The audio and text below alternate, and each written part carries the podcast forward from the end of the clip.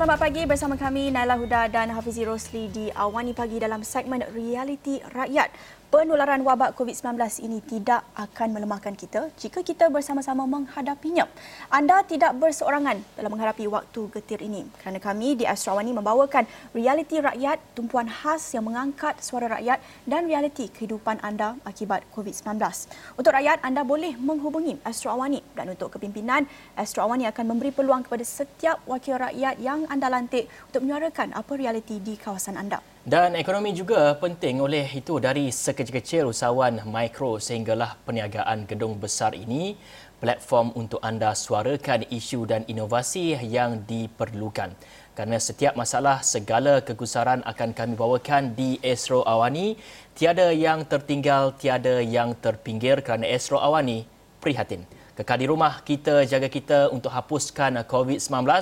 Segmen Realiti Rakyat hari ini di Awani Pagi bermula dan kita bawakan seorang ahli Dewan Undangan Negeri iaitu Pasir Pinji di Perak, dan juga kita bawakan salah seorang mahasiswa yang mengalami ataupun yang sedang kini tersepit di dalam tempoh PKP ini iaitu di kampus, dan kita akan bawakan dalam program ataupun segmen Realiti Rakyat ini.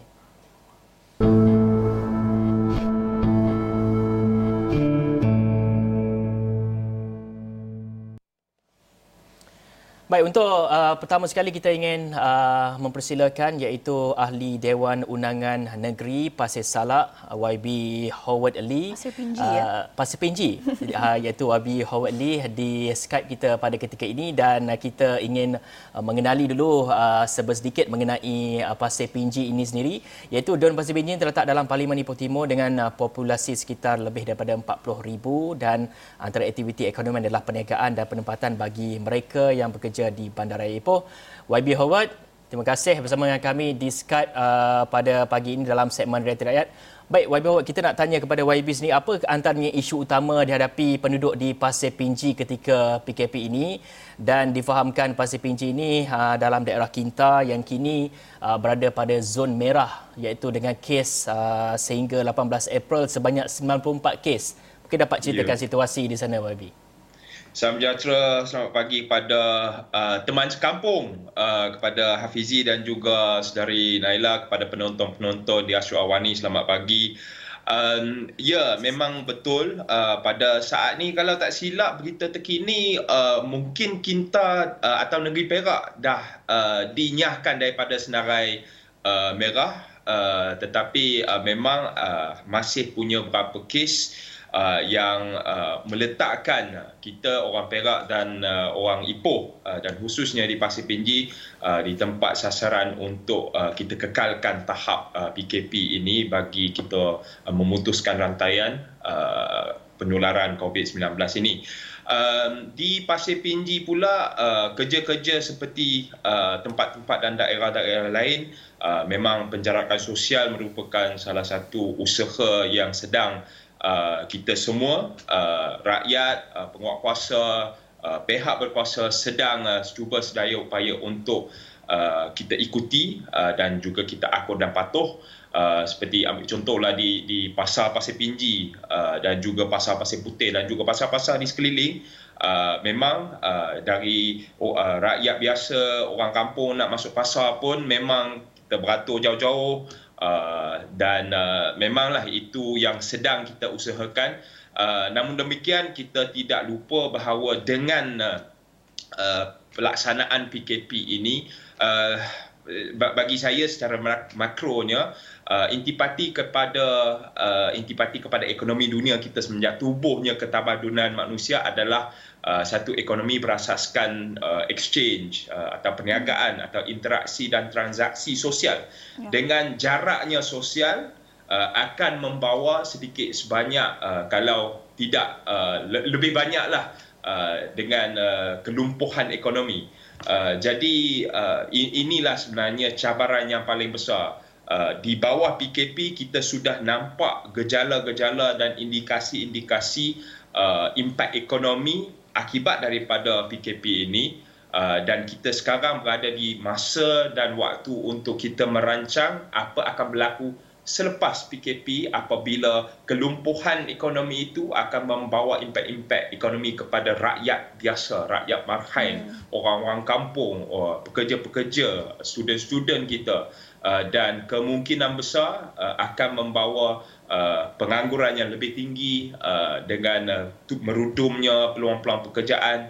Jadi inilah di antara perkara-perkara yang sedang diusahakan di Pasir Pinji lah. Ya, dalam tinjauan YB sendiri, mungkin ada cerita yang YB dengar, ada yang hilang sumber pendapatan, hilang kerja, ada yang berpisah daripada ahli keluarga. Boleh kongsikan mungkin satu dua cerita yang YB dengar sendiri daripada rakyat di Pasir Pinji ini? Ya, memang terlampau banyaklah. Tetapi di antara yang paling menyentuhkan hati dan juga memedihkan perasaan adalah ada satu uncle. Dia ketua isi rumah untuk sebuah keluarga dengan anggotanya 4 orang. Sebelum ini dia merupakan seorang kontraktor. Dia kontraktor kecil yang bukan yang kaya-kaya, dia cuma jadi subkontraktor. Dia bawa dia bawa macam traktor lah. Hari itu mungkin hari pertama ke kedua PKP, dia call saya. Nada dia kurang sedap lah. Dia kata, Awad, saya perlukan bantuan. Macam mana kau nak bantu saya? Saya kata, tuan, sekarang ni kita memang masih tengah nak memahami keadaan. Sebab kita belum tahu, sebab komunikasi dasar kerajaan dari segi bantuannya belum jelas. Jadi, dia terus marah saya lah. Dia kata, kalau nak tunggu kau bantu, matilah saya. Jadi saya pun kurang sedap hatinya, tetapi saya masih tetap update dia. Seminggu kemudian dia terus call saya sekali lagi. Nada dia dah tukar 100%. Tiba-tiba sebelum dia sempat nak mula bercakap dan bertanya, dia menangis. Dia kata, YB, sorry sebelum ni saya call sebab saya terdesak dah. Sebab saya kena bayar balik loan, saya sebelum ini seminggu saya kerja 3-4 hari sebab pendapatan harian saya cukup tinggi. Tapi saya sekarang memang sebab dah berhenti kerja PKP ni, kita tak boleh kerja, saya tak boleh kerja. Sebab penjimatan dulu waktu saya ada duit, saya tak jimat cermat, saya tak simpan duit. Sekarang putih kerja, putih rezeki, putih pendapatan, mungkin makanan pun putih juga. Jadi inilah yang kadang-kadang kita nampak kalau tengok di depan rumah dia ada kereta sebuah, pagar besi dia pun macam ada autogate. Tetapi sebenarnya ada segolongan besar yang nampak selesa. Tetapi apabila putusnya sumber pendapatan, memang ada banyak perkara yang mata tak boleh nampak dari luar.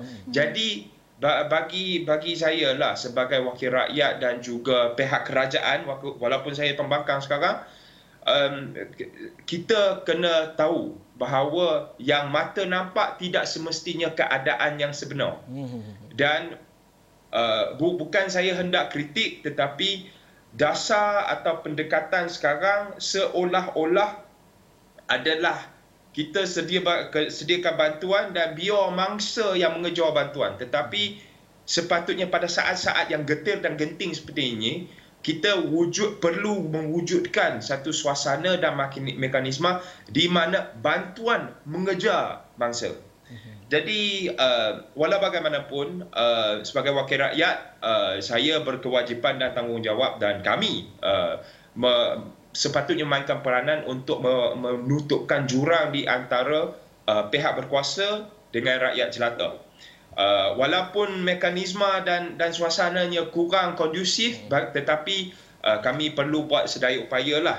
Kritikan dan juga yang konstruktif kita buat kemudian. Tetapi walaupun kita menyuarakan melalui media ke, tetapi itulah yang kami perlu buat. Menutup jurang di antara mangsa dan bantuan, wujudkan suasana di mana bantuan mengejar mangsa. Ya. YB sebut tentang isu dasar komunikasi penyaluran bantuan ini. Secara ringkas, YB boleh sentuh sedikit tentang isu komunikasi bantuan tak sampai atau tidak kepada rakyat di sana. Apa cabaran itu? Cabarannya cukup banyaklah. Ambil contoh, ada sebuah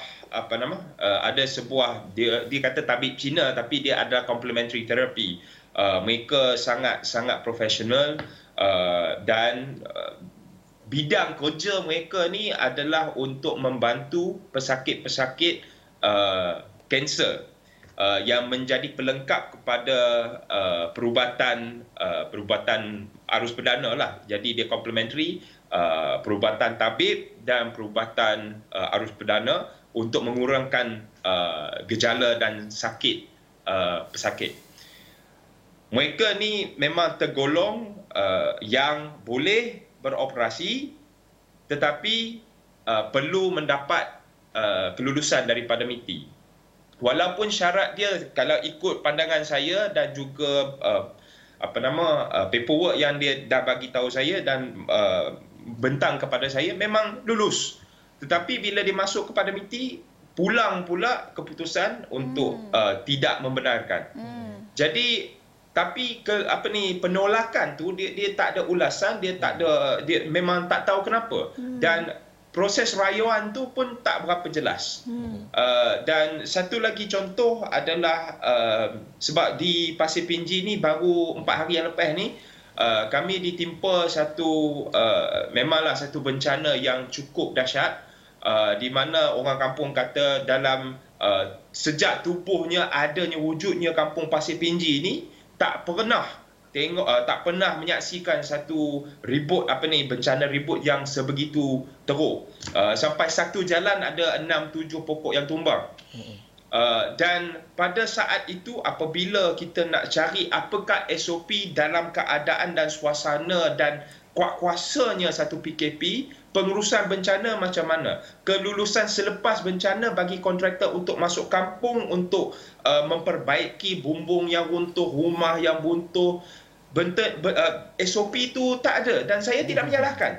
Cuma apabila perbincangan di pihak berkuasa untuk menyampaikan maklumat bagaimana dapat kelulusan itu, sebenarnya ambil masa untuk keputusan dibuat. Saya bukan nak menyalahkan sesiapa, tetapi proses mendapat keputusan dan keputusan bagaimana atau caranya disampaikan, disalurkan ke peringkat bawah tu ambil masa 3 hari. Dan saya terima kasih kepada pejabat daerah, terima kasih kepada PDRM yang memberikan kerjasama yang cukup rapi. Cuma keputusannya telah menjadi membawa ke sedikit kegusaran dan juga kesusahan lah. Itulah antara masalah-masalah yang dihadapi oleh rakyat di bawah sini lah.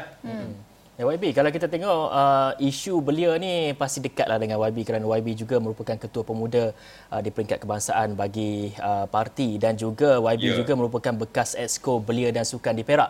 Dan pasti isu-isu belia ni nak diangkat, dan apa agaknya melihat kepada kesan daripada PKP ni, bagaimana agaknya belia-belia di Pasir Pinji terutamanya dan juga di Perak secara amnya, dan pasti mereka ni terjejas teruk. Dan dari segi penganggurannya, bagaimana YB? Bagi saya lebih menampakkan saya sendiri mempunyai satu peranan di peringkat kebangsaan lah, sebab apabila kita menguruskan ekonomi memang payah kalau nak menguruskan kawasan sendiri saja, sebab kita ni rakyat Malaysia. Saya anak Perak. Saya bukan saja anak Pasir Pinji, saya anak Perak juga. Jadi ada sebenarnya peluang-peluang di sebaliknya, tetapi ada juga ancaman-ancaman. Dan kita sedia maklumlah, COVID-19 ini sebenarnya meletakkan kita di dalam satu keadaan di mana kita sedang berperang dengan satu musuh yang tak dapat dilihat, yang menyerang secara sunyi dan tersembunyi, dan mangsa hanya akan sedar mereka telah menjadi korban perang setelah rebah daripada kesan dan cedera dan kesakitan yang tak boleh diubati. Dan bagi saya ancamannya cukup besar kerana apa yang saya sebut tadilah, ekonomi kita berasaskan kegiatan dan aktiviti interaksi sosial. Tanpa atau kurangnya sosial, kurangnya atau lumpuhnya ekonomi. Lumpuhnya ekonomi, peluang pendapatan, peluang pekerjaan akan jatuh merudum. Jadi di manakah kita nak cari peluang-peluang pekerjaan dia? Dan kita walaupun ini ia adalah satu yang negatif, tetapi Perak selama ini adalah satu tempat di mana memang kita mengalami satu penghijrahan modal insan yang besar, yang teruk. Orang Perak ni gemar sangat nak pergi kerja kat KL, nak suka sangat pergi kat Singapura ke Penang ke. Cuma apabila perkara ini berlaku, jatuhnya peluang-peluang pekerjaan di Kuala Lumpur, di Penang ke Singapura ke mana-mana, kemungkinan besar akan ada kembalinya ramai anak-anak Perak. Kita ini mesej tersirat kepada saudara Hafizie ni. Baliklah kamu. Tapi ini merupakan satu peluang, tetapi kita harus mengambil tindakan sekarang untuk mewujudkan suasana membantu, bersolidaritas dan memberi bantuan kepada SME juga, kepada dan wujudkan suasana untuk anak-anak muda negeri Perak untuk kembali mewujudkan bisnes mereka sendiri. Jadi ada ancamannya, tetapi pada waktu yang sama ada peluang-peluang yang kita dapat di sinilah. Ya, YB. Dan kita dah tak banyak masa, tapi kita nak tahu ya pandangan YB sendiri dalam menyesuaikan rakyat di Pasir Pinji, mungkin di Perak secara keseluruhannya. Bagaimana untuk menyesuaikan diri mereka kepada satu normal baharu, the new normal, seperti yang YB sendiri cakap tadi, dalam ancaman itu ada juga peluang. Jadi dalam menyesuaikan diri dengan normal baharu ini, apa rancangan YB sendiri mungkin dari sudut ekonomi dan juga dari sudut sosial untuk psikologi rakyat sendiri di sana? Apa persiapan YB untuk rakyat di sana? Bagi saya dia ada dua asas pertamalah. Kita kena sedar bahawa sebelum ini pun jurang di antara mereka yang berada dengan mereka yang miskin dan berpendapatan rendah semakin jauh. Dan sekarang dengan normal yang baru ini, atau dengan keadaan yang baru yang unprecedented lah orang putih cakap, akan wujud satu ruang, satu jurang lagi di mana mereka yang fasih atau boleh dan mampu berada di dalam dunia maya atau dunia digital ini akan lebih jauh lagi dengan demo yang tak berapa reti nak hidup dalam dunia maya atau dunia digital ni.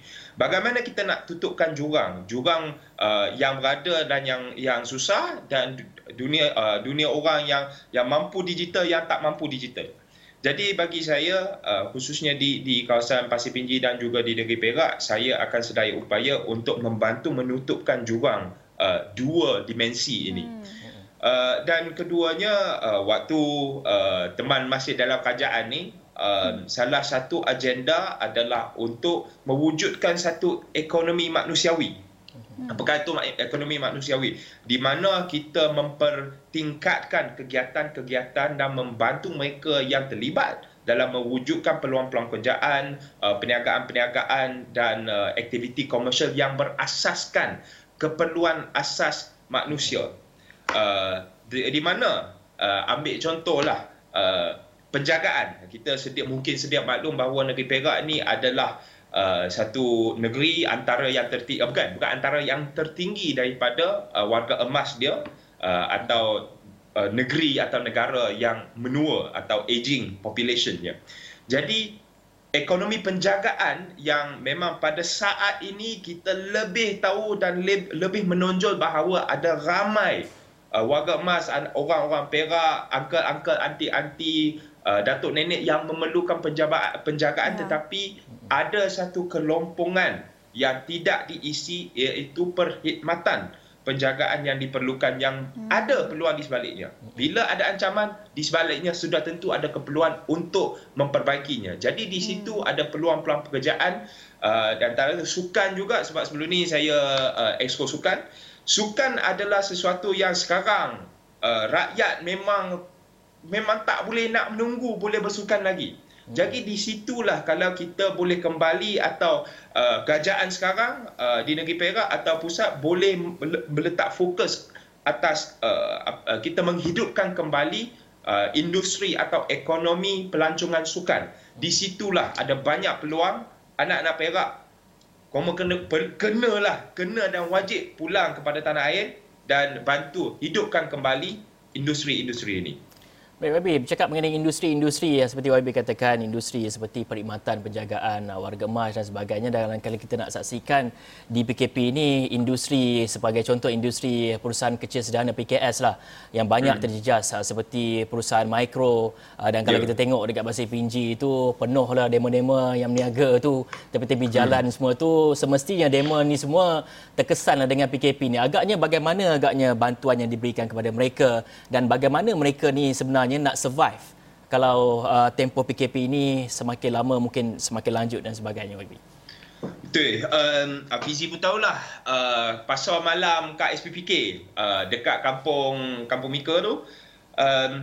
Sebenarnya 3-4 hari yang lepas saya telah keluarkan satu kenyataan media selepas saya sempat berbicara dan juga berunding dengan Grab, dengan GrabFood dan juga Foodpanda.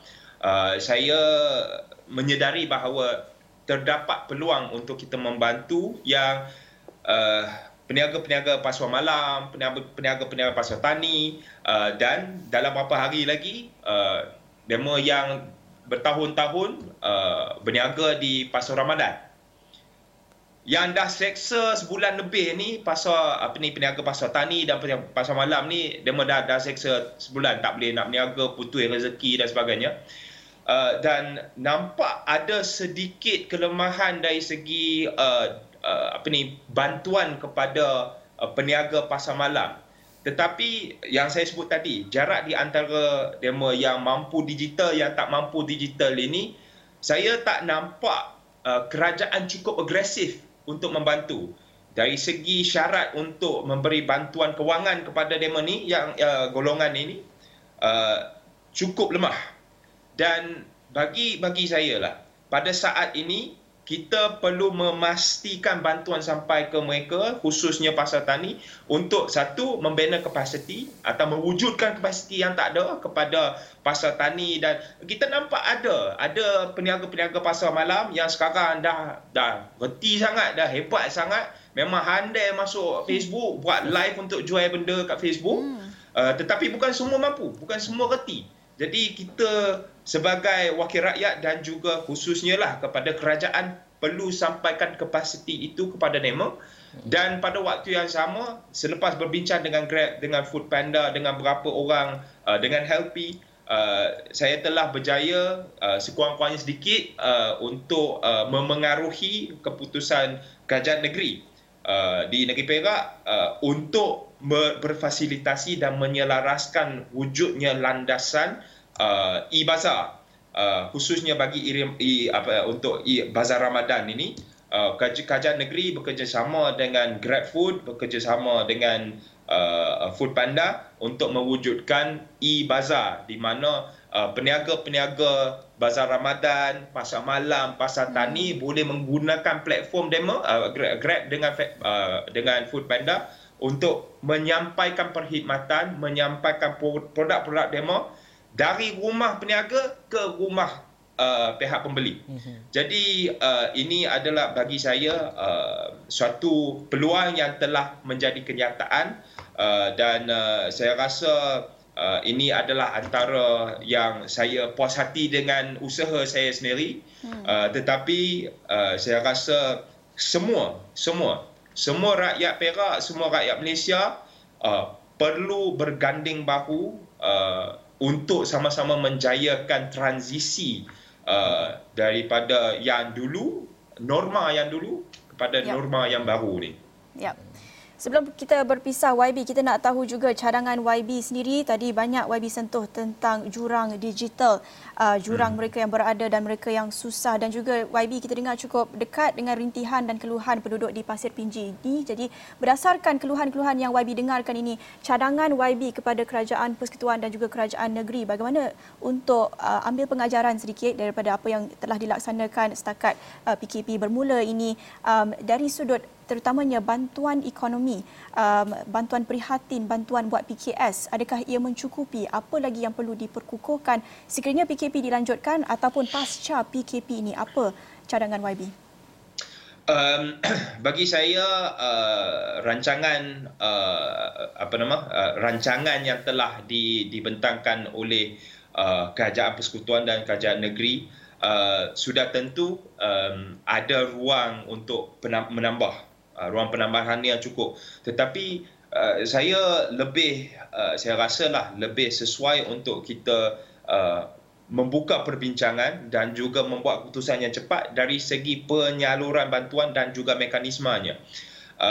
Bagi saya, wakil rakyat tak kisahlah dari pihak sebelah kerajaan atau di sebelah sini di pembangkang, pada saat-saat krisis peperangan ini wakil rakyat punya kapasiti dan kewajipan untuk menggunakan network dan jaringan orang, sama ada orang parti atau orang sukarelawan, untuk menyampaikan bantuan.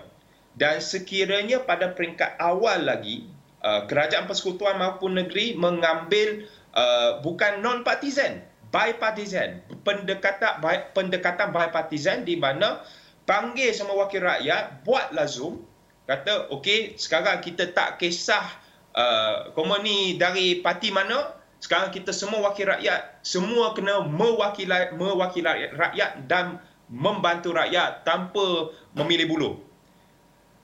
Komunikasi diadakan dengan semua, menggunakan semua jentera, semua wakil rakyat, semua NGO, semua sukarelawan yang ada untuk sama-sama sampaikan bantuan. Saya tak nampak perkara ini berlaku. Dan sekiranya ini berlaku, usaha kita akan jauh lebih efektif dan jauh lebih produktif. Namun demikian, sekarang kita nak jenguk balik ke belakang pun tak gunalah. Tetapi sekiranya krisis sebegini berlaku lagi, saya menyarankan kepada kerajaan pusat maupun kerajaan negeri, sekiranya ada krisis sebegini lagi, perkara pertama yang harus dibuat adalah tak kisah parti mana, panggil semua, kata inilah objektif kita, inilah keputusannya, sama-sama kita melaksanakannya, sama-sama kita sampaikan maklumat, sampaikan bantuan dan sampaikan apa yang perlu. Kita mengejar mangsa dengan bantuan yang kita nak sampaikan, dan jangan kita nak ingat dan fikir mangsa mampu mengejar bantuan. Baik, terima kasihlah YB. Pekat benar cakap Peraknya. Kita pun rasa macam rindu betul nak balik Perak. Nasib baiklah kita ni, mak ayah kita duduk dekat KL ni semua. Jadi YB, terima kasih banyak kerana bersama dengan kita untuk membincangkan mengenai isu rakyat di Pasir Pinji. Dan lepas ni kita minum kat sesi 18 YB ya. Okey baik YB, terima kasih YB. Dan itu dia YB Howard Lee, merupakan ADUN Pasir Pinji Perak. Banyak perkongsian diceritakan mengenai Pasir Pinji dan juga mengenai belia di Perak dan sebagainya. Dan untuk itu, Awani Pagi berakhir di sini. Saya Hafizie Rosli. Dan saya Nailah Huda. Terima kasih menonton. Kita jumpa lagi.